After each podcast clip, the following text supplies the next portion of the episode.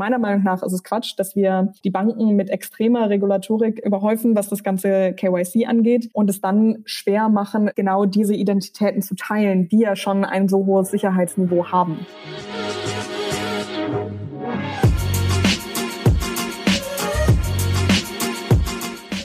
Payment and Banking, der Podcast aus der Mitte der Fin, Tech und Payment Branche mit eurem Host Mike Klotz. Hallo und herzlich willkommen zum Payment and Banking Fintech Podcast. Ich freue mich seit langer Zeit noch einmal der Gastgeber zu sein, insbesondere weil es um ein Thema geht, welches mich persönlich in der Vergangenheit beschäftigt hat, aber mich auch heute immer noch beschäftigt und weil es ein Thema ist, über das man trefflich, wie man so schön sagt, diskutieren kann. Ich spreche über das Thema heute äh, Digital Identity und dahin ein, äh, damit einhergehend auch über das Thema KYC.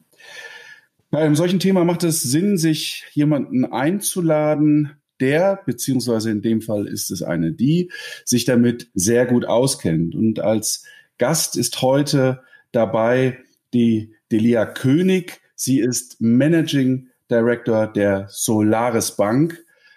Ich sage ganz einfach erst einmal Hallo und guten Morgen, Delia, nach Berlin, richtig? Ganz genau. Hi, guten Morgen. Banking Circle bietet Zahlungsdienstleistern und Banken jeder Größe sichere und kostengünstige Finanzinfrastrukturen. Von Konten mit mehreren Währungen über schnellen Zugang zu Krediten bis hin zu lokalem Clearing und Echtzeit-FX. Der Service von Banking Circle ist schnell, sicher und kostengünstig. Der Vorteil? Mit der proprietären Technologie des Unternehmens umgehen Sie unflexible und teure Altsysteme. Informieren Sie sich jetzt auf bankingcircle.com. Wie geht's dir? Ja, soweit ganz gut. Ähm, also morgens ist normalerweise nicht so meine Zeit, ähm, von daher noch, ich bin bei meinem äh, zweiten Kaffee, das ist ganz gut. Aber ja, ich meine, es ist, es ist gerade ja wie bei allen Lockdown, von daher nicht, nicht viel Spannendes zu erzählen. Ja, wir können jetzt, wir können jetzt so tun, als ob wir den Podcast schon um 6.30 Uhr aufnehmen. Um ja, das, das machen wir. Spektakulär zu machen. genau. Also es ist 6.30 Uhr, ähm, nee, äh, es ist aber in der Tat noch früh. Wir haben jetzt halb zehn, glaube ich. Und ähm, ja, es ist grau und äh, Lockdown-bedingt äh, sitzen wir alle im, im Homeoffice. Das Jahr neigt sich zu Ende. Ähm, steigen wir direkt ein. Das Jahr äh, ist fast zu Ende. Schaut man sich so ein bisschen die Nachrichtenlage an, fernab der Covid-19-Pandemie, die äh, sich nicht so gut liest. Ähm, für Solaris lief es dieses Jahr, glaube ich, ganz gut, oder? Ja, kann man, kann man echt so sagen. Also wir sind sehr, sehr happy, wie das Jahr gelaufen ist. Gerade auch die, die Kooperationen, die wir dieses Jahr gestartet haben, sei es Samsung Pay oder, oder ähnliche. Von daher, das, äh, ja, ist, ist gut gelaufen für uns dieses Jahr. Das stimmt. Ja, und, und Mitte des Jahres eine kräftige Finanzierungsrunde nochmal hingelegt. Also genau, ja. glaub, ich glaube, das ist, äh, ist eine schöne Geschichte. Also das Interessante bei Solaris ist, äh, finde ich, ihr poppt immer so auf. Und, und dann, obwohl ihr ja eigentlich so im Hintergrund aktiv seid, poppt ihr immer so auf und dann mit Themen, wo man wirklich nicht mit gerechnet hat. Und Samsung Pay ist so ein Thema. Wie kam es dazu? Haben die angerufen aus, aus Korea und gesagt, hello? ja, also ähm, gute Frage. Ich meine, Samsung Pay kennen wir ja auch schon aus, aus anderen Ländern. Das ist ja in anderen Regionen durchaus schon etablierter. Und Samsung hatte sich vorgenommen, auch ähm, Samsung Pay auf dem deutschen Markt zu etablieren. Und da waren wir tatsächlich dann der am Ende der Partner der Wahl, worauf wir auch wirklich sehr stolz sind und sind jetzt seit äh, ja seit Oktober äh, live am Markt mit der mit der Lösung in Deutschland. Samsung Pay in Deutschland unterscheidet sich, glaube ich, äh, insgesamt auch nochmal äh, verglichen mit anderen Ländern äh, in, in, Bezug auf Samsung Pay. Und es unterscheidet sich darüber hinaus auch mit Verfahren wie beispielsweise Apple oder Google Pay. Bei Samsung Pay lege ich ja ein richtiges Girokonto an, oder? Genau, letztendlich ist, ähm, gibt es im Hintergrund ein, ein, Konto, das ist, das ist komplett richtig. Ich denke, der größte und wichtigste Unterschied, ähm, den wir zu, zu einem Google und, und einem Apple Pay haben, ist das natürlich bei, bei Google und Apple Pay muss die, muss deine Hausbank auch die Verfahren unterstützen. Wir bei, bei Samsung Pay in, in der Kooperation mit der Solaris Bank, ähm, du kannst quasi jedes Hausbankkonto verknüpfen mit deinem Samsung Pay Konto und dann einfach mit, also kontaktlos bezahlen mit deinem Samsung Phone. Aber es ist keine Prepaid-Variante, wie wir sie von Boon her gekannt haben, gibt's ja nicht mehr oder auch von anderen Verfahren, wo ich quasi erst das Konto aufladen muss, sondern ihr holt euch dann das Geld von dem verknüpften Hausbankkonto. Ganz richtig. Das ist eine, eine ganz normale Debitcard am Ende. Okay. Kannst du dir vorstellen, die nächste Frage, war der Start erfolgreich? Die wird sicherlich mit Ja beantwortet. Mhm. Zahlen wirst du wahrscheinlich keine nennen können. Nichtsdestotrotz, vielleicht kannst du ja ein bisschen aus dem Nähkästchen plaudern. Ja, also ein bisschen bestimmt, aber du hast recht. Die Antwort ist ja. Wir sind mehr als glücklich, wie, ähm, wie der Start gelaufen ist. Zahlen kann, kann, möchte ich hier keine nennen, sonst kriege ich wahrscheinlich Ärger. Aber ich glaube, das kann sich durchaus sehen lassen, was wir hier direkt schon im ersten Monat oder in den ersten zwei Monaten erreicht haben. Obwohl der Samsung Pay insgesamt, also so ein bisschen gerade auch in den letzten Wochen, was sicherlich auch dem Verfahren geschuldet ist, ähm, so ein bisschen auch kritisch beurteilt wurde, ähm, insbesondere was so Schufe-Einträge äh, betrifft. Das liegt aber letztendlich daran, weil, wie wir es eben gerade gesagt haben, hinten dran halt ein, ein ganz normales äh, ja, Konto ist. Und da gibt es natürlich auch, auch Regularien, die man einhalten muss. Ja, also äh, ich meine, gerade die, die Schufa-Thematik ähm, ist eine, die, die wir uns sehr genau angesehen haben. Da gab es einige Stimmen äh, direkt, als wir, als wir gestartet sind. Und das haben wir uns dann auch nochmal genau angeguckt und geguckt, wie wir die Lösung so aufstellen können, dass das, äh, dass das Ganze nicht, nicht erforderlich ist. Also wenn wir jetzt von Schufa-Einträgen und Schufa-Reporting reden, dann ist es nicht so, dass bei der Lösung, wenn du jetzt eine einfache Debitkarte eröffnest, ähm, dass wir dann irgendwelche ja, irgend, irgendwas bei der Schufa, Schufa eintragen. Was wir machen, ist, dass wir eine Auskunft ersuchen. Ähm, das heißt, dass wir deine Bonität überprüfen. Das hat aber keinen direkten Einfluss auf deinen Score am Ende. Also das äh, würde jetzt deinen Score nicht irgendwie negativ beeinflussen, nur, nur weil wir die Schufa da anfragen, was sie über dich weiß. Jetzt sind wir ja schon, wenn wir über das Thema Samsung Pay, wir wollen ja auch gar nicht so viel darüber sprechen. Was glaube ich, da auch sich sehr unterscheidet, neben der Tatsache, dass es hinten raus so ein bisschen anders aussieht, ist halt das komplette Onboarding. Während du ja bei Apple und, und Google Pay im Prinzip auf, auf eine bestehende Infrastruktur setzt, da habe ich ja schon eine Kreditkarte, die ich dann quasi abfotografiere und hinten raus läuft das Onboarding. Es ist bei euch ein bisschen anders. Mhm. Jetzt ist es ja so, in dem Moment, wo ich ein Konto anlege, das kenne ich aus eigener Erfahrung, das kennt jeder aus eigener Erfahrung, kann das mitunter sehr schmerzhaft sein. Also entweder muss ich zur Filiale laufen, die gibt's bei euch nicht, oder ich muss ein halb analoges Medium nutzen, das ist dann sowas wie äh, Videoident. Ihr macht das aber gänzlich anders. Ja. Kannst du erzählen, wie es läuft? Ja, gern. Vielleicht zum Kontext, dass Klar, die Herausforderung, die wir bei Samsung Pay hatten oder haben, ist natürlich, dass wir zum einen mit Produkten wie Google oder Apple Pay ähm, irgendwo konkurrieren, zum anderen aber eben auch, dass wir bei Samsung Pay einfach einen wahnsinnig großen Markt adressieren und dementsprechend auch wahnsinnige Volumina im Kunden-Onboarding abarbeiten müssen. Und ähm, du hast ganz recht, die etablierten Methoden, sei es Videoident, sei es Postident, die sind für den Zweck einfach nicht gut genug, weil sie nicht skalieren. Ich, ich würde einfach mal behaupten, dass jegliche Methode, wo irgendwie menschliche Interaktionen mit verbunden ist, dass die halt einfach nicht komplett skalieren kann. Und für uns war es klar, wir brauchen einen vollautomatisierten digitalen Prozess, der wirklich eine einwandfreie Kundenexperience auch, auch bietet, also eine Kundenerfahrung. Und deswegen haben wir wirklich hart daran gearbeitet, in 2020 einen Prozess aufzusetzen, den wir Bankident nennen. Und Bankident funktioniert für den Kunden in zwei sehr simplen Schritten. Schritt Nummer eins ist, dass der Kunde von seinem Hausbankkonto eine 5-Cent-Transaktion auslöst. Also meinetwegen, du möchtest dein Deutsche Bankkonto mit Samsung Pay verknüpfen dann äh, löst du eine 5-Cent-Transaktion von deinem Deutsche Bankkonto aus und anschließend ähm, kommt darauf eine qualifizierte elektronische Signatur, eine sogenannte QES. Ähm, das funktioniert mit einer SMS-TAN, ähm, die an den Kunden versendet wird und damit schließt er quasi sein Onboarding ab. Also letztendlich in kurz, es gibt eine, eine 5-Cent-Überweisung, eine SMS-TAN und damit ist GWG-konforme Identifikation abgeschlossen. Damit geht ihr allerdings einen Weg, der sich ja von anderen äh, sehr unterscheidet. Also wir, das Thema Identity, also das, was ihr, ihr dort macht, gibt es ja in anderer Form auch schon von, von anderen. Also Yes ist da ein wunderbares Beispiel. Da ist das Verfahren genau umgekehrt. Es wird gar keine Überweisung getätigt, sondern es wird halt einfach, ähm, ich logge mich über das Online-Banking quasi ein. Und ähm, in dem Moment, wo ich meine Online-Banking-Credentials quasi äh, eingebe, weiß das System, naja, es wird der Mike sein, weil der hat ja Zugriff auf das Online Online-Banking. Warum habt ihr euch für den Weg dieser 5-Cent-Überweisung entschieden? Also die 5-Cent-Überweisung, äh, die, die Referenzüberweisung, die wir da machen, die brauchen wir einfach ähm, für die GWG-Konformität. Also das ist ähm, relativ einfach erklärbar.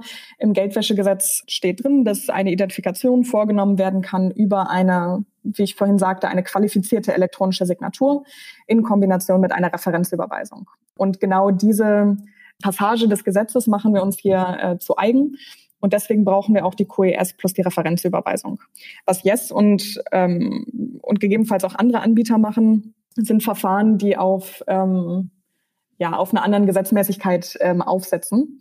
Ähm, wir haben uns für den Weg entschieden, weil wir glauben, dass der für, für den Kunden ähm, zum einen das einfachste ist und zum anderen eben auch die größte Abdeckung an, an Banken zulässt. Also anders als bei Yes ähm, kannst du eben auch deine Deutsche Bank, ING, N26 etc. Konto nutzen und nicht jetzt nur deine Volksbanken und Sparkassenkonten. Jetzt ist ja diese 5-Cent-Überweisung oder diese Referenzüberweisung, die kennen wir ja auch von Onboarding, PayPal und, und anderen. Ich weiß gar nicht, ob sie es heute noch machen und fühlt sich so ein bisschen nach 90er an. ähm, deswegen die Frage, ich meine, nicht jeder macht ja eine Echtzeitüberweisung. Das heißt, woher wisst ihr denn, dass die Überweisung ähm, tatsächlich rausgegangen ist? Also wartet ihr, bis das Geld da ist und dann ist es dann freigeschaltet? Also habe ich dann ein, ein kein Medienbruch im klassischen Sinne, aber ein Verzug oder wie, wie läuft das? Es gibt keinen Verzug, weil für uns ähm, wichtig ist, dass die, dass die Zahlung initiiert wurde. Also für uns ist wichtig zu verstehen, dass du dich als Mike A konntest du dich in dein, ich bleibe jetzt mal bei der Deutschen Bank, du konntest dich in dein Deutsche Bankkonto einloggen. Das heißt, du hast deine Authentifizierungs-Credentials für das Konto und B konntest du die Zahlung auslösen. Das heißt, du hast auch noch deine, ähm, deinen zweiten Faktor da, ob das jetzt, keine Ahnung, SMS-TAN, Fototan, äh, whatever ist. Das ist, äh, das ist da zweitrangig, aber du hattest halt Zugriff auf diese beiden ähm, Sicherheitsmechanismen, sage ich jetzt mal. Und für uns, ähm, wie gesagt, die, der entscheidende Faktor ist, dass wir wissen, dass du die Zahlung initiieren konntest, dass dann nachher diese fünf Cent auf unserem Pooling-Account ankommen und wir die zurückschicken, ist wichtig, aber nicht direkt relevant für den erfolgreichen Abschluss des KYCs. Das heißt tatsächlich, nach diesen zwei Schritten, die ich eben genannt habe, das dauert in der Regel zwischen zwei bis drei Minuten, wir hatten jetzt einen Rekordfall von äh, 47 Sekunden. Danach bist du direkt erfolgreich identifiziert und kannst wirklich dein Konto, deine Karte, dein Consumer Loan oder was auch immer nutzen. Adorsis Driving Payment Transformations. Adorsis entwickelt innovative, skalierbare Services und Lösungen für die Finanzindustrie.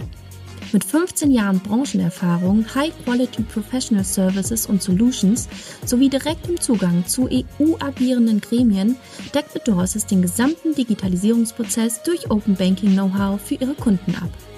Sowohl für die Modernisierung bestehender Systeme als auch zur Implementierung neuer Geschäftsmodelle bietet Adorsis ihnen den komplett Lifecycle Service von der Konzeption über die Architektur und Entwicklung bis zum Support. Die Time to Market verkürzt Adorsis durch den Einsatz von qualitativ hochwertigen programmierten Lösungen aus dem speziell auf Digital Payments zugeschnittenen Open Source Portfolio. Das Open Banking Gateway von Adorsis bietet Ihnen universellen, DSVGO-konformen Zugang zu Banken in Deutschland und Europa. Besuchen Sie adorsis.com, um Teil der Open Banking Revolution zu werden. Nur noch mal zum Verständnis. Das heißt, ich befinde mich aber die ganze Zeit in der Samsung Pay App. Mhm. Also ich, ich starte nicht jetzt äh, die Deutsche Bank App und, und muss da die, die, die Credentials einhacken, sondern ich bin die ganze Zeit in der Samsung Pay App. Außer die TAN, also die wird ja irgendwie wahrscheinlich, äh, also ja, okay. Nee, genau richtig. Also du bist die ganze Zeit in der Samsung Pay App, ähm, du äh, gibst deine Daten da ein, du gibst deine Login-Credentials da ein. Das machen wir direkt über, über Access-to-Account-Technologien, wie es, wie es glaube ich auch ja, State of the Art aktuell im, im Markt ist. Und wie du richtig gesagt hast, es kommt so ein bisschen auf deinen zweiten Faktor an. Wenn du jetzt eine, eine App ähm, hast, um deine Tanz zu erzeugen, dann äh, wird die halt aufgerufen. Dann, dann gibt es einen kurzen Jump oder, oder halt Sprung zwischen, zwischen diesen beiden Apps. Aber ansonsten ist das alles eine In-App-Experience. Ich schaue ja immer so ein bisschen auf die User Experience und, und wenn ich da nochmal einhaken kann. Also ich, ich weiß aus, aus, das ist in der Tat jetzt schon ein bisschen länger her als eine Woche, aber aus, aus User Research, dass wenn es darum geht, eine Überweisung zu tätigen, die nicht innerhalb meines gewohnten Ökosystems stattfindet, in dem Fall meiner Online-Banking-App oder meines Online-Bankings, dann fühlt sich das irgendwie spooky an. Habt ihr da irgendwie äh, Erfahrung beziehungsweise weitergefragt, gibt es einen zweiten Weg? Ganz klar. Ich glaube, du sprichst einen super validen Punkt an, sich in sein Hausbankkonto einzuloggen und da was auszulösen. Das ist erstmal ungewohnt, weil es ja bisher auch jetzt kein, kein üblicher KYC-Prozess ist. Ich persönlich glaube daran, dass das immer etablierter werden wird ähm, und, und dass es da, ich sage mal, wenig Conversion-Verlust gibt. Aber für jegliche Kunden, die, die das nicht wollen, da haben wir in, auch in Zukunft immer noch quasi als Fallback äh, die anderen etablierten Methoden, die man auch von anderen Produkten her kennt. Also vor allen Dingen Video-Ident in dem Fall, sodass der Kunde dahin ausweichen kann. An der Stelle muss ich aber sagen, ich glaube, Bankident ist definitiv der überlegenere Prozess, weil schneller, günstiger, ähm, für den Kunden besser und trotzdem mindestens genauso sicher. Sollte der Kunde sich trotzdem dagegen entscheiden, weil er halt keinen Bock hat, sich in das Konto einzuloggen, fair enough, dann kann er immer noch mit einem Agenten sprechen und durchs Video-Ident gehen. Na, kann ja auch mal irgendwas schief gehen. Also, dass jetzt irgendwie äh, ich, ich meine Banking Credentials nicht mehr habe oder, oder irgendwie eine TAM nicht ankommt, whatever, oder nicht erzeugt wird. Ähm, aber es gibt einen zweiten Weg. Also das heißt, das Onboarding ist dann nicht irgendwie zu, sondern ich kann halt dann über ein Call Agent, also über, über ein anderes Ident-Verfahren, äh, das Onboarding fortführen. Genau, so machen wir das für, ähm, für die Partner, bei denen wir es jetzt ähm, auch weiterhin anbieten werden. Genauso. Ich finde es interessant, dass das Thema, ihr nennt es ja Bank Ident, ist ja ein relativ neues Thema, wobei das Thema Identity euch jetzt schon ein bisschen länger beschäftigt. Also ihr habt ja irgendwie dieses ganze Thema Business Identity Plattform oder Business KYC, äh, habt ihr es, glaube ich, genannt, gibt es ja schon irgendwie seit 2018, 2017. Mhm. Wie wird das Thema Identity bei der Solaris generell bewertet? Ist das jetzt, ich meine es gar nicht jetzt äh, abwertend, ich nutze aber doch ein, hässliches Wort. Ist es so ein bisschen Abfallprodukt und der Situation geschuldet oder ist es ein, ein, ein wichtiger strategischer Baustein? Finde ich, ist eine, ist eine total valide Frage. Also es ist ja schon durchaus unüblich für eine Bank, dass man eine Identity Unit hat. Das heißt, eine ganze Unit, die sich wirklich nur mit KYC beschäftigt. Und äh, da kann man durchaus mal hinterfragen, warum das eigentlich der Fall ist. Vielleicht dazu mal einmal zurückgesprungen ins Jahr 2016, 2017. Also ich habe 2016 bei der Solaris angefangen als Produktmanagerin und war damals für das ganze Thema Digital Banking verantwortlich. Also halt ähm, quasi alle Neobanken, äh, die, alle Produkte zu bauen für, für die ganzen Neobanken, die wir geonboardet haben. Und da hatten wir die ersten Partner, die auch B2B-Banking gemacht haben. Also vor allen Dingen Penta ähm, ist, ist damals gekommen und da war eben dann die Aufgabe, okay, ähm, Delia, mach doch mal einen Prozess, der, der auch äh, Geschäftskunden GWG-konform identifiziert. So, und das war eigentlich so der erste Zeitpunkt, wo wir uns als Solaris Bank wirklich damit beschäftigt haben, was heißt es denn eigentlich, eine GWG-konforme Identifikation von Unternehmenskunden zu machen. Und wenn man sich da auf dem Markt umgeguckt hat und sich die ja, die etablierten Banken angeguckt hat, dann ist das tatsächlich ziemlich traurig, was da passiert ist damals und ich glaube auch immer noch im größten Teil passiert. Denn das ist tatsächlich, ähm, dass der Geschäftskunde seine Dokumente selbst einreichen muss, gegebenenfalls sogar noch in der Bankfiliale, dass es Tage und Wochen dauert, bis die Kontoeröffnung stattgefunden hat, ähm, es 10.000 Rückfragen an den Kunden gibt und einfach insgesamt ein, ein echt schlechter Prozess. Und das war auch der Zeitpunkt, wo wir als Solaris Bank dann gesagt haben, okay, es muss irgendwie einen besseren Weg geben und wir denken den ganzen Prozess einmal digital. Und das haben wir auch gemacht und so haben wir unseren Business KYC-Prozess damals aufgesetzt, ähm, komplett digital für den Endkunden und äh, mit dem Versprechen, dass wir äh, Geschäftskunden innerhalb von 48 Stunden GWG-konform onboarden. Aber hinten raus war doch damals, äh, korrigiere mich, letztendlich auch immer ein Video-Ident. Ihr habt ja mit verschiedenen Partnern zusammengearbeitet. Mhm, genau, also ähm, den Video-Ident, da, da kommen wir äh, oder da, da sind wir auch ähm, nicht, nicht drum herum gekommen. Ähm, letztendlich bei, bei den Geschäftskunden ist es eben auch so, dass die Geschäftsführer identifiziert werden müssen. Da haben wir uns damals schon den Video-Ident genutzt. Das ist richtig. Wir haben halt gesehen, dass der Prozess an sich, also der Business KYC-Prozess an sich von uns so gut war ähm, und so wichtig ist, dass wir daraus quasi ein eigenes Produkt gemacht haben, was wir auch wir nennen das als Standalone vertrieben haben. Das heißt wirklich nur den Business KYC. Und deswegen und damit auch dann quasi die eigene Unit aufgebaut haben. Wie kam es dann zu dem ja jetzt neuen Produkt? Also war es, war es eine, eine strategische Entwicklung, die ihr sowieso auf dem Radar hattet? Oder kam es dann irgendwie, ja, nicht der Not heraus, aber aufgrund der Anfrage von, von Samsung? Also letztendlich war es so, das, was wir mit dem, mit dem Business KYC damals erreicht hatten, und das ist einfach eine, glaube ich, eine sehr gute Lösung ähm, aufzubauen im Markt. Darauf habe ich schon immer so ein bisschen geschielt im, im Fall auch von natürlichen Personen. Bei natürlichen Personen war es halt immer Videoident und Postident und tatsächlich haben wir da einfach ein bisschen gebraucht, um eine richtige Marktinnovation zu finden. Und die haben wir jetzt mit Bankident gefunden. Und sicherlich war war das irgendwie so ein Push und ein Pull. Also ähm, ganz klar hatte Samsung da natürlich auch einen sehr hohen Anspruch an das Kunden-Onboarding und das hat sicherlich auch nochmal äh, ja, die die zeitliche Umsetzung äh, befördert, sage ich mal äh, vorsichtig. Aber es ging, also es, das war was, was wir, was wir sowieso auf dem Plan hatten. Wie ist denn das eigentlich, wenn ich bereits Solaris Kunde bin über irgendein anderes Fintech, mit dem ihr schon zusammenarbeitet oder einen anderen Partner. Äh, ich habe also schon ein, ein, Konto bei der Solaris. Läuft der KYC-Prozess dann beispielsweise bei Samsung Pay anders? Aktuell nicht. Also aktuell ist es so, dass auch wenn du, ich sage jetzt mal, ähm, du bist bei Vivid Money Kunde und dann gehst du zu Samsung Pay, du würdest dich trotzdem nochmal identifizieren müssen. Jetzt wird die Folgefrage sein, warum ist das so? Ihr kennt mich doch schon. Ähm, und das, darf ich Sie stellen, warum ist das so? Ihr kennt mich doch schon. ja, gute Frage, Mike. Ähm, das, äh, das, ist, das ist komplett richtig. Man muss sehen, dass die Prozesse, einen Kunden wiederzuerkennen, für uns als Solaris Bank gar nicht so trivial ist, ähm, weil wir natürlich immer mit Partnern arbeiten. Und jetzt, ähm, wenn man sich 2016 bis, ich sag mal, 2019 anguckt, dann war es tatsächlich so, dass wir da ja noch extrem stark gewachsen sind. Und das, sind wir ehrlich, die, die Synergieeffekte oder der, der Added Value von, von ich sag's mal, so einer Kundenreidentifizierung noch begrenzt war. Das macht jetzt gerade nach 2020, wo wir, wo wir natürlich ein extremes Volumen an Kunden aufgebaut haben, macht das total Sinn. Und genau deswegen, und daher freue ich mich über die Frage, wird das auch in, im nächsten halben Jahr äh, kommen. Das heißt, wir arbeiten definitiv an einer sehr guten Lösung, ähm, die es nicht nur unseren, unseren Partnern ähm, möglich machen wird, ja, Identitäten äh, wieder zu verwenden und eben dem Kunden zu ersparen, dass er durch nochmal durch ein Videoident, Bankident, Postident ähm, oder, oder andere laufen muss. Da muss ich aber jetzt nochmal einhaken. Mhm. Jetzt im Moment ist das noch alles relativ nicht einfach, also einfach äh, im Sinne von, also komplex sicherlich im Prozess, aber einfach äh, vom, vom, vom Gedankenkonstrukt. Mhm.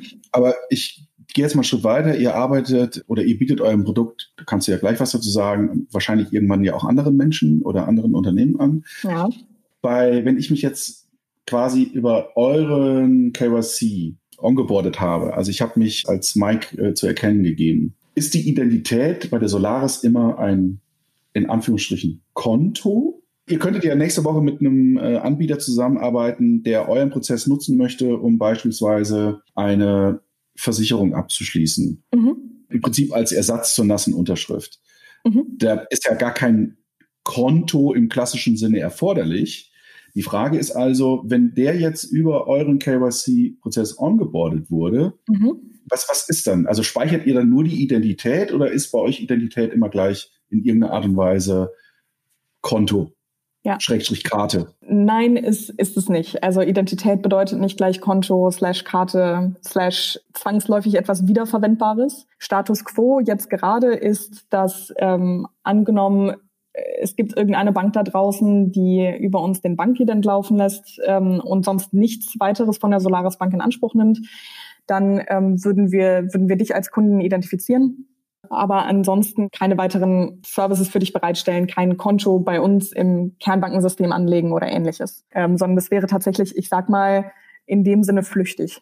Das heißt, wenn ich mich danach nochmal irgendwo anders äh, identifiziere, dann, äh, ja, wenn du sagst flüchtig, dann werden die Daten nicht gehalten. Genau, das ist der Status jetzt aktuell. Wie wir das strategisch weiter ausbauen und ob es da irgendwelche spannenden Lösungen gibt, die Sinn ergeben, sowohl für Kunden als auch für die Partner, lasse ich jetzt mal dahingestellt. Aber Stand heute ist das, ist das der Fall. Genau.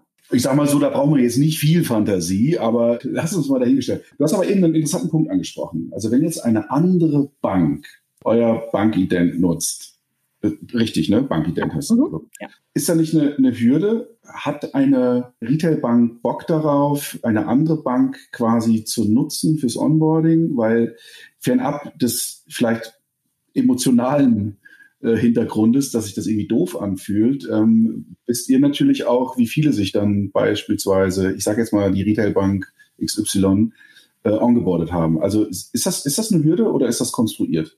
Ich sehe den Punkt. Es ist tatsächlich ein bisschen konstruiert. Also ganz klar sind wir natürlich, ähm, das, das kann man sich, glaube ich, auch überlegen, sind wir schon mit anderen Banken in Gesprächen hinsichtlich der Einbindung von, von unserem Prozess. Und bisher sind wir da noch nicht auf eine derartige Emotionalität gestoßen. Was, glaube ich, auch damit ähm, in Zusammenhang steht, dass wir als Solaris Bank natürlich immer den Anspruch haben, neutral im Hintergrund zu sein.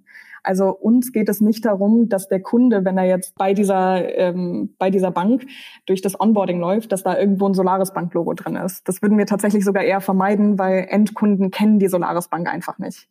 Von daher, ähm, wir sind wir sind mehr als glücklich, wenn das alles im Look und Feel von äh, von von unserem Partner bleibt, also von von der Bank, mit der wir kooperieren und die die Solaris dabei komplett im Hintergrund steht.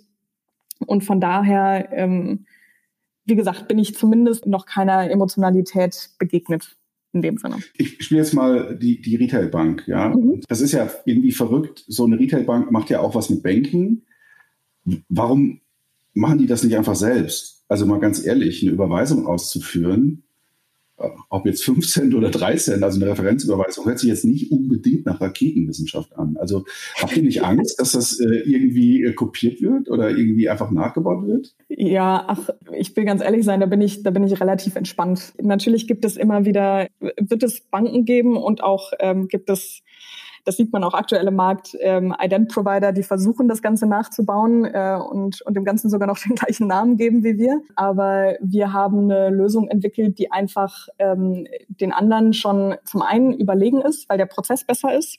Und zum zweiten, dadurch, dass wir diese qualifizierte elektronische Signatur erstellen, ist das auch ein sehr hochregulierter Prozess. Und diesen Prozess mussten wir uns auch erstmal zertifizieren lassen. Also wir sind für das Ganze durch einen sehr langen äh, und mühsamen Audit gegangen, der wirklich viel an, an Ressourcen und Energie auch gebraucht hat. Und äh, letztendlich glaube ich, jeder, der das auf sich nehmen will, ähm, be my guest. Das ist halt einfach wirklich viel Arbeit. Und ich glaube, da sind unsere, unsere Argumente einfach besser. Denn äh, wenn man unsere Lösung nimmt, ist man einfach mit der Go-to-Market, also ist man viel schneller am Markt. Ähm, das ist das ist Nummer eins. Und im Sinne von ähm, von den Skaleneffekten, die wir natürlich erreichen können, auch bei bei den Kosten, ähm, ist das glaube ich ein No-Brainer, da einfach auf eine Lösung zu setzen, die schon existiert und die man vor allen Dingen, wie gesagt, so customizen kann, dass es gar nicht auffällt, ob das jetzt über uns kommt oder über die Bank selbst. Jetzt hast du gerade eben langwierigen äh, Prozess gesagt und äh, hast herausblicken lassen, dass es äh, mit Schmerzen verbunden war. Was, was war denn so schmerzhaft? Wo war denn die Hürde? Ja, also äh, was heißt äh, Schmerzen? Ähm, es ist es ist tatsächlich so, dass der Prozess, wie wir den wie wir ihn entwickelt haben und wie er läuft, der sieht und das hast du eben ja auch gesagt, der sieht sehr einfach für den Kunden aus. Es ist eine 5-Cent-Überweisung und es ist eine SMS-TAN. Ja? Das, also es könnte nicht simpler sein, was da im Hintergrund alles passiert und ähm, was wir sicherstellen, dass es compliant ist, dass die Person wirklich die Person ist, die sie sagt und so weiter und so fort. Das sind einfach viele echt sehr komplexe Prozesse, die aber einfach im Vordergrund aussehen. Das ist ja auch das Gute, das ist die Wertschöpfung von uns. Nur diese ganzen Prozesse mussten eben auditiert werden und das war einfach, das war einfach viel Arbeit. Ich muss nochmal nachhaken. Ja, mach mal. So viel Arbeit, also du, du bist noch sehr höflich in deinen Formulierungen. Ähm, war es viel Arbeit, weil es einfach so ist, also so Gott gegeben, ja? Also so, ne, das ist jetzt einfach viel Arbeit.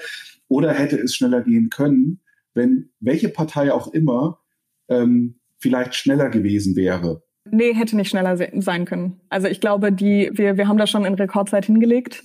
Ähm, nicht ihr, ich dachte jetzt eher an die Regulatorik. Also gab es. Äh, äh, ja, ich, ich weiß schon, ich, ich glaube, ich, ich oder ich vermute, worauf du hinaus willst, ähm, ist aber tatsächlich auch nicht der Fall. Also da, äh, da gab es jetzt keine Regulatorik, die sich groß geändert hat. Das war wirklich der, der Audit mit den Prüfern. Ähm, und auch die in dem Fall haben, waren wirklich sehr, sehr schnell für, für Auditoren, sag ich mal. Ja. Wie lange hat das dann in Summe gedauert, bis ihr am Start wart? Also quasi vom Loslegen des Projektes bis, bis jetzt? Ja, gute sechs Monate. Das hört sich aber jetzt nicht so lang an. Das ist schon flott, wenn man so andere Entwicklungen so sieht. Also von der Seite Chapeau. Also sechs Monate ist ja überschaubar genau, deswegen meine ich, dass das ist schon, ist schon schnell gegangen natürlich auch. Und da kommt wieder dieses Unit-Konzept quasi ins Spiel, was ich eben erwähnt hatte, dadurch, dass wir halt eine ganze, ganze Unit haben bei der Solaris Bank, die sich wirklich nur darauf fokussiert, diese Prozesse besser zu machen. Wir fokussieren uns gerade auf jeden Fall auf die, ähm, auf die Kreditwirtschaft, einfach weil bei der Kreditwirtschaft natürlich das ganze Thema KYC, also Your Customer und Geldwäschebekämpfung ähm, und, und alle damit im Zusammenhang stehenden Themen extrem relevant sind und wir da natürlich als, als Banken auch einer extremen Regulierung unterstehen. Dass die Lösung aber auch noch für andere Sektoren spannend sein kann oder für andere, ähm, für andere Zielgruppen, da bin ich total bei dir, denn gerade durch die qualifizierte elektronische Signatur haben wir natürlich ein Mittel, was auch das, das Schrifterfordernis von einer Unterschrift mit abdeckt. Das heißt, da gibt es noch wirklich viele, viele spannende Anwendungsfälle, aber also nochmal kurz, sorry, ähm, wir fokussieren uns jetzt gerade auf die Banken und gucken uns aber durchaus noch andere Bereiche an. Das heißt, das Thema äh, wird weiter ausgebaut und wir würden uns nicht wundern, wenn im nächsten Jahr oder in den nächsten zwölf, vielleicht 18 Monaten man eure Lösung auch in, in Bereichen sieht, wo man vielleicht vorher nicht dran gedacht hat. Genau. Okay, cool. Jetzt haben wir ganz viel über euer Produkt gesprochen und, und auch am Rande immer so angekratzt, da gibt's ja noch mehr. Ähm, ich finde das äh, erst einmal bemerkenswert, dass ihr so ein Produkt gelauncht habt, aus mehrerlei Hinsicht. Aus der, auf der einen Seite Ihr wart ja jetzt nicht die Ersten in Deutschland, die mit einem, mit einem Identity-Produkt im weitesten Sinne an den Start gegangen äh, sind. Dahinter liegen jetzt zum Teil auch große Konsortien, ähm, beispielsweise Verimi, Yes, die äh, insbesondere mit den Genossenschaftsbanken und den, den Sparkassen ja eine, eine strategische Partnerschaft haben. Mein Eindruck war bisher immer und ist auch immer noch so ein bisschen, dass eine ähnliche Entwicklung stattgefunden hat wie beim Mobile Payment. Es gibt ganz, ganz viele Lösungen die funktionieren auch mh, hm, mal so, mal so, also von okay bis nicht so okay. Und am Ende kommt jemand aus den USA. Wir können jetzt die üblichen Verdächtigen nennen, äh, sagen, was es ist, äh, Google mhm. und Apple, ähm, und machen es dann irgendwie richtig äh, oder, oder schöner oder charmanter oder besser. Die Frage an dich, siehst du so eine Entwicklung, dass sowas passiert äh, oder passieren kann? Mhm. Ähm, oder ist Identity zu weit weg, weil es einfach in jedem Land tatsächlich anders funktioniert? Das ist eine gute Frage. Vor zwei, drei Wochen gab es einen Artikel im Handelsblatt zum Thema digitale Identitäten und ähm, dass Merkel sich das zur Chefsache macht. Ich fand das ganz spannend. Ich, ich finde es vor allen Dingen auch gut, denn ich glaube, was wir bisher sehen, ist, dass es in Deutschland einfach, also es gibt verschiedene Ansätze, die sind auch gut gedacht. Die sind aber alle nicht gut umgesetzt. Das ist, das ist meine persönliche Meinung, ähm, wie, wie es aktuell aussieht. Wenn wir uns jetzt die Gaffers angucken, dann ähm, hast du da halt einfach eine extreme Convenience und natürlich haben, haben die auch den Vorteil, dass sie schon einiges an Kundendaten haben. Ich glaube, unsere Antwort darauf kann jetzt aber nicht sein, denen einfach ungekämpft das Spielfeld zu überlassen. Also ich glaube, da müssen wir als Deutschland und tatsächlich eigentlich sogar eher noch als Europa wirklich eine, eine gute Antwort drauf finden, wie digitale Identitäten eigentlich funktionieren müssten oder sollten. Habt ihr eine europäische Lösung? Wir haben eine europäische Lösung, um europäische Kunden zu identifizieren. Ich würde jetzt aber nicht ähm, die Identifikation eines Kunden mit einer digitalen Identität gleichstellen. Also eine digitale Identität ist tatsächlich für mich was, was ähm, flächendeckend wiederverwendbar ist, ähm, was einfach und convenient ist. Klar haben wir Möglichkeiten dafür, einen Kunden zu KYC. Und ich glaube, das ist eben auch das Problem. Also, oder das Problem ist mannigfaltig. Ich glaube, die Herausforderung, die wir halt haben, ist, ähm, die, die Anwendbarkeit von digitalen Identitäten über verschiedene Sektoren hinweg. Und da müssen, glaube ich, da muss der öffentliche Sektor zusammenarbeiten ähm, mit der mit der Wirtschaft, muss zusammenarbeiten mit der mit den Regulatoren, um möglich zu machen, dass wir dass wir auch da, wie gesagt, eine gute Antwort drauf finden und eine, eine gute Lösung äh, selbst auch selbst auch entwickeln können. Die Kanzlerin, du hast es eben gesagt, die Bundeskanzlerin hat das Thema digitale Identitäten zur Chefinnen-Sache erklärt. Und in Deutschland gibt es ja bereits etwas, was zumindest mal äh, in, in, diese Richtung geht. Ich spreche vom elektronischen äh, Personalausweis. Mhm. Äh, den hat jeder. Die Schnittstellen auf den Smartphones sind inzwischen offen. Also früher dieses äh, Apple lässt es nicht zu, das Auslesen ist auch irgendwie Geschichte. Ist das nicht eigentlich der richtigere Weg, weil einfach die Menschen da draußen, wie gesagt, äh, alle haben einen elektronischen Personalausweis oder das Gros der Menschen hat einen. Die Smartphones können es und mangelt es nicht nur an der, an der entsprechenden Umsetzung. Hätte das nicht auch für Samsung Pay genutzt werden können? Hm. Also das ganze Thema EID ähm, ist auch eins, glaube ich, was, was eben genau in diesem, in diesem Artikel äh, mit erwähnt wurde. Denn natürlich für, ähm, für Deutschland wäre das klar, ganz klar das, das Mittel der Wahl, weil die meisten Deutschen haben mittlerweile einen Personalausweis, der fähig dazu ist und könnten es theoretisch einsetzen. Jetzt will ich nochmal den Punkt aufgreifen, den ich eben sagte mit der, mit der UX und mit dem Kundenerlebnis. Denn auch hier, also prinzipiell gut gedacht. Wir haben alle ein Perso. Warum sollten wir nicht genau den einsetzen für die Identifikation und Authentifizierung für, für verschiedene Services? Nun ist es so, dass die Prozesse drumherum meiner Meinung nach eigentlich nicht ausgereift sind. Also den, den Ausweis selbst benutzen und äh, da einmal so eine PIN aufsetzen und dann die PIN und den Ausweis wieder benutzen, das ist, ähm, das ist fein.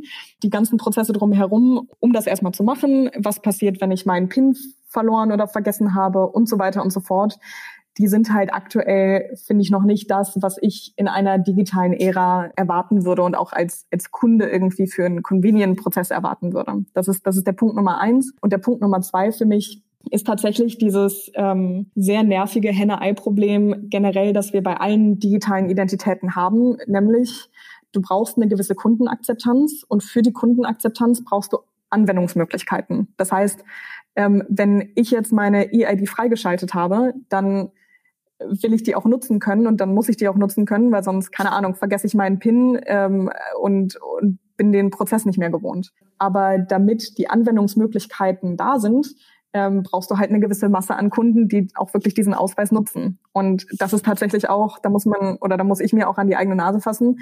Das ist der Grund, weswegen auch wir so lange gewartet haben, die EID wirklich als weitere Methode äh, mit anzubieten, weil wir halt gesagt haben, die Verbreitung und die Nutzung der EID aktuell ist einfach noch zu gering, als dass es uns wirklich einen Mehrwert bieten würde, dass wir das auf unserer Plattform mit drauf haben. Wir werden das jetzt bei dem ersten Partner mit anbieten und werden dann ähm, sehr genau darauf achten und gucken, wie es funktioniert, wie sind die Conversions, äh, wer entscheidet sich ähm, für, für den EID-Prozess im Vergleich zu einem Bankident, Videoident oder ähnlichem und, und werden dann halt nochmal für uns, uns auch überlegen, an welchen Stellen wir das wie äh, einbinden. Das wird sicherlich am Ende die spannende Frage sein. Ja, es mangelt nicht an der verfügbaren äh, Masse. Also wir haben äh, den elektronischen Personalausweis. Es, es mangelt meiner Meinung nach ähm, an, an der Umsetzung, an der Integration desselbigen. Vieles hat auch mit Kommunikation zu tun. Ich glaube, dass ganz viele Menschen gar nicht wissen, was sie mit dem Ding alles anstellen können. Ja. Ähm, von der Seite bin ich sehr gespannt. Also ihr, ihr werdet das wahrscheinlich nicht reporten, aber nichtsdestotrotz ähm, ist das, glaube ich, eine, eine spannende äh, Kennzahl, ähm, mal zu erfahren, okay, wer nutzt denn dann was? Ja, also man könnte sogar weit, so weit gehen und, und, und sagen, äh, die Leute sind vielleicht am Ende sogar zu faul, äh, in den Flur zu laufen, ihr Portemonnaie rauszukramen, äh, wenn sie alles quasi direkt am, am Smartphone machen können, wenn sie auf der Couch sitzen. Also das geht mir ja selbst manchmal so, dass ich keinen Bock habe, eine Kreditkarte aus dem Portemonnaie zu holen, ja, und dann irgendwie äh, sage, nee, dann bestelle ich das irgendwie später, ja. Also, also man ist ja irgendwie in Corona-Zeiten auch träge. Ähm, jetzt ist äh, der, der elektronische Personalausweis ist ein Thema. Ähm, wir haben ja eben auch noch andere Protagonisten äh, genannt. Ähm, habt ihr euch die angeguckt auch? Ähm, weil es wäre ja auch ein leichtes gewesen zu sagen, weißt du was, da ist schon was, da gibt's eine Verimi, da gibt's eine Yes. Äh, ihr, ihr kooperiert ja auch, also warum nicht in dem Bereich auch mit anderen zu kooperieren? Klar haben wir uns, haben wir uns alles angeguckt in, in jedem Tech-Unternehmen ist es so, du hast halt irgendwie limitierte, ähm, limitierte Ressourcen und du musst irgendwie priorisieren und dich darauf fokussieren, was du machst.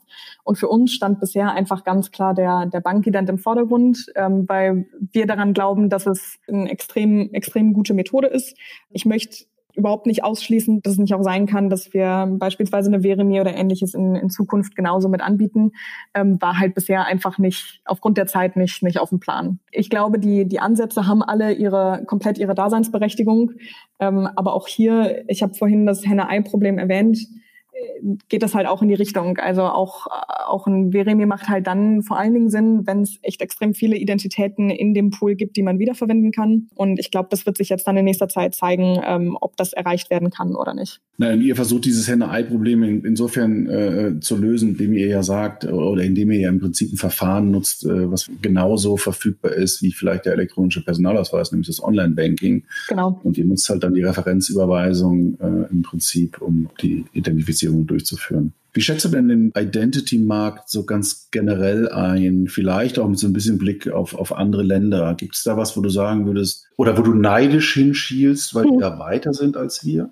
Zwei Aspekte gibt's da, glaube ich. Ähm, der eine Aspekt, ähm, klar, die ganzen nordischen Länder sind einfach viel, viel weiter bei allem, was, ähm, was irgendwie digitale Identitäten angeht. Das ist schon was, ähm, wo, wo wir uns, glaube ich, als Deutschland eine, eine gute Scheibe abschneiden könnten. Und dann, wo Klar, wo ich auch neidisch hingucke, sind KYC-Vorschriften in anderen Ländern. Teilweise muss man auch ganz klar sagen, einfach weil die Regulatorik in Deutschland natürlich sehr hart ist. Ähm, das ist, das ist der eine Punkt.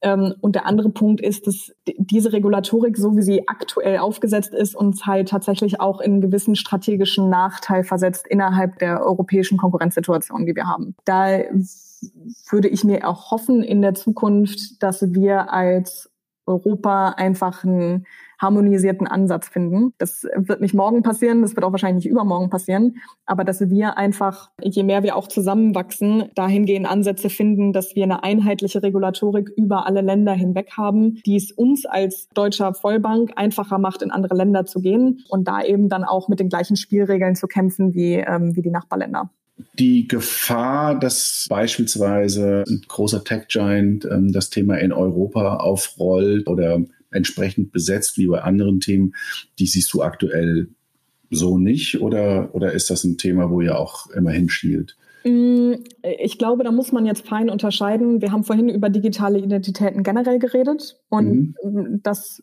ich glaube, die Gefahr gäbe es prinzipiell schon, ähm, wenn wir darüber reden, dass wir als Bank unsere Kunden KYC müssen. Das heißt, nach den Anti-Money-Laundering-Gesetzen irgendwie in Europa identifizieren.